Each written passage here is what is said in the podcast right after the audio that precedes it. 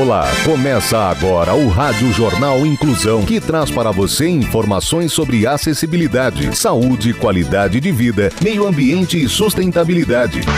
O objetivo é estimular a inclusão social e digital, divulgando matérias atualizadas sobre produtos e serviços que contribuem para a vida de pessoas com deficiência, mobilidade reduzida e da terceira idade. Jornal Inclusão.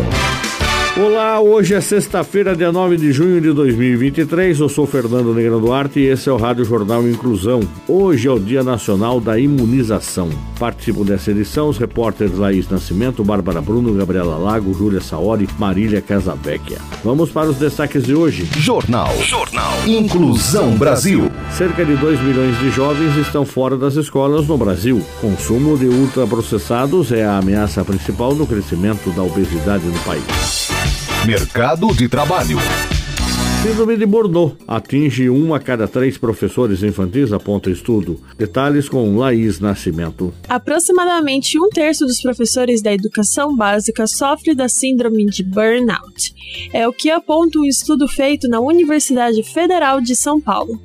Salários defasados, violência nas escolas e pressão por resultados estão entre os fatores que contribuem para aumentar o estresse no exercício da docência. No estudo, foi distribuído entre professores um formulário online com três questionários. Um deles era sobre a prevalência de burnout, o segundo formulário era sobre satisfação no trabalho e o outro questionário era sobre dados sociodemográficos. Em 32,75% dos participantes havia sinais de burnout. Segundo a pesquisa, a prevalência dos sintomas de esgotamento entre homens e mulheres era parecida. Outro ponto que chama a atenção foi a maior satisfação entre professores da rede pública. Segundo a neuropsicóloga Carolina Garcia, que estuda saúde mental na docência, entre os sintomas do burnout estão o desejo de se afastar do trabalho, pensamentos negativos sobre sua atuação, o tratamento deve ter acompanhamento psicológico e psiquiátrico e, em muitas situações,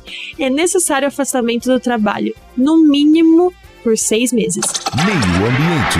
Conselho de um botânico para não matar as plantas em casa. Detalhes com Bárbara Bruno. Comece pensando onde a planta deve ficar. É melhor um lugar claro e úmido, como um parapeito na cozinha ou no banheiro, que é perfeito para a maior parte das plantas domésticas tropicais ou subtropicais. Já os cactos e suculentas são adaptados para viver no deserto e precisam do máximo de luz de sol possível todo o ano. Porém, evite mudar uma planta de lugar, expondo-a diretamente ao sol muito rápido. As plantas geralmente preferem regas generosas nos meses de verão, quando estão muito em crescimento ativo e muito menos água no inverno. Mantenha cactos e suculentas em uma estufa sem aquecimento, sem regar durante outono e inverno. As noites no deserto são frias, de forma que muitas dessas plantas são surpreendentemente resistentes ao frio quando estão secas.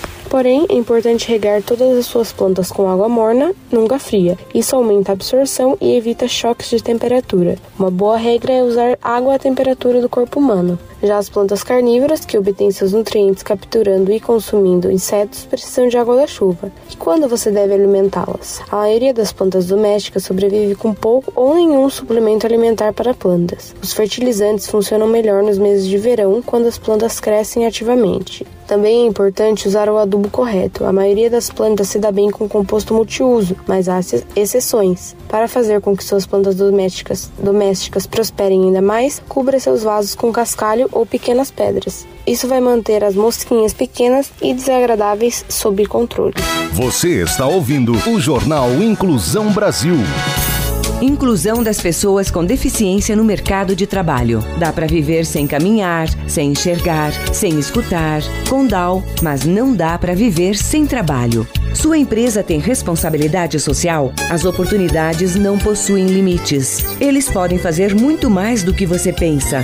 Basta enxergar as suas verdadeiras eficiências. De um lado, as pessoas com deficiência aprendem uma profissão. Do outro lado, ensinam a superar limites. Divulgue vagas para profissionais com deficiência. Educação. Cerca de 2 milhões de jovens estão fora das escolas no Brasil, segundo a Unicef. A repórter Gabriela Lago quem tem os detalhes. A evasão escolar pode ser classificada como um abandono estudantil motivado por diferentes causas. Segundo uma pesquisa realizada recentemente pelo Unicef, cerca de 2 milhões de crianças e adolescentes de 11 a 19 anos não estão frequentando a escola no território nacional. Nota-se que o número apresentado teve um crescimento exponencial após a pandemia de Covid-19, que contribuiu para o aumento da desigualdade social e econômica em diferentes aspectos, sendo um deles a educação básica nacional. A pandemia, no entanto, não foi a única razão para o crescimento desse número. Em 2018, em uma pesquisa também realizada pelo Unicef, foi revelado que a evasão escolar continuava a apresentar uma projeção de crescimento. Apenas entre 2017 e 2018, cerca de 220 mil jovens desistiram de frequentar a escola.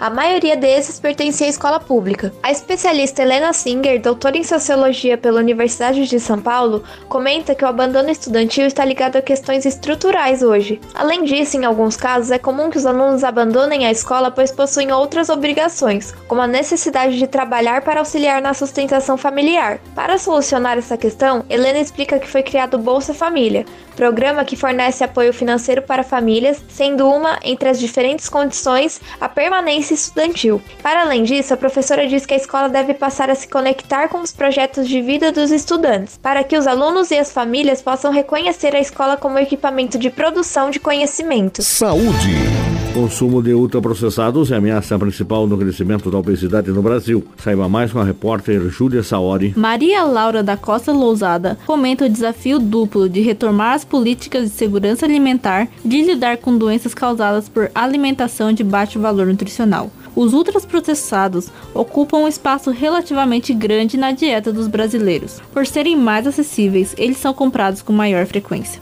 Quando comprados aos alimentos considerados frescos, de acordo com o relatório 2 Vigizan, no Brasil, 33 milhões de pessoas estão em situação de fome, enquanto 20% dos adultos brasileiros possuem obesidade. Segundo a pesquisadora e professora do Departamento de Nutrição e pesquisadora do Núcleo de Pesquisas Epidemiológicas em Nutrição e Saúde da Faculdade de Saúde Pública da USP, a causa disso não é simplesmente o consumo excessivo de calorias, mas sim a substituição de refeições saudáveis por produtos ultraprocessados. A professora destaca que as pessoas estão cada vez mais conscientes do problema da obesidade mas as estratégias individuais para tentar resolver esse problema são geralmente falhas.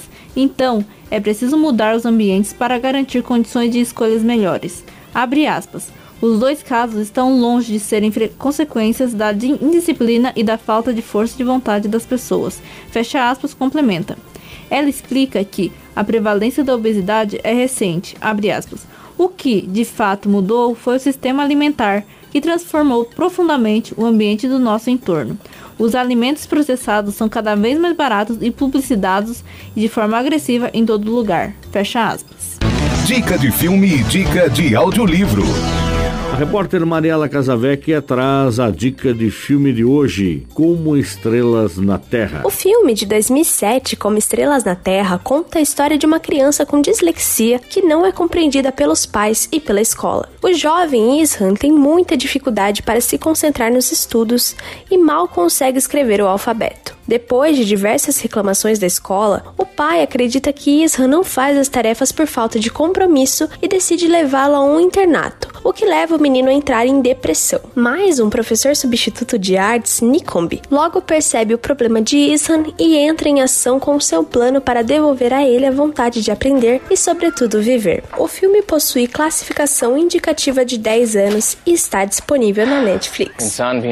जानवर से बदतर है जानती हूँ और अंधा अंदरूनी खूबसूरती से बिल्कुल परे Jornal Inclusão Brasil. O Rádio Jornal Inclusão de hoje termina aqui. Você também pode escutar o Rádio Jornal Inclusão em formato de podcast no Spotify. Se quiser entrar em contato com a gente, envie um e-mail para radioniso.br, repetindo radioniso.br ou pelo nosso WhatsApp O número é 15 99724 3329, repetindo 15 99724 3329. Obrigado pela audiência e até o próximo programa. Termina aqui o Rádio Jornal Inclusão, um projeto de extensão universitária da Agência de Comunicação da Universidade de Sorocaba. Jornalista responsável e apresentação, professor Fernando Negrão Duarte. Reportagens, Agência de Comunicação da Universidade de Sorocaba. Gravado no Laboratório de Comunicação da Universidade de Sorocaba, com edição de Douglas Vale e coordenação técnica de Luiz Rodrigues.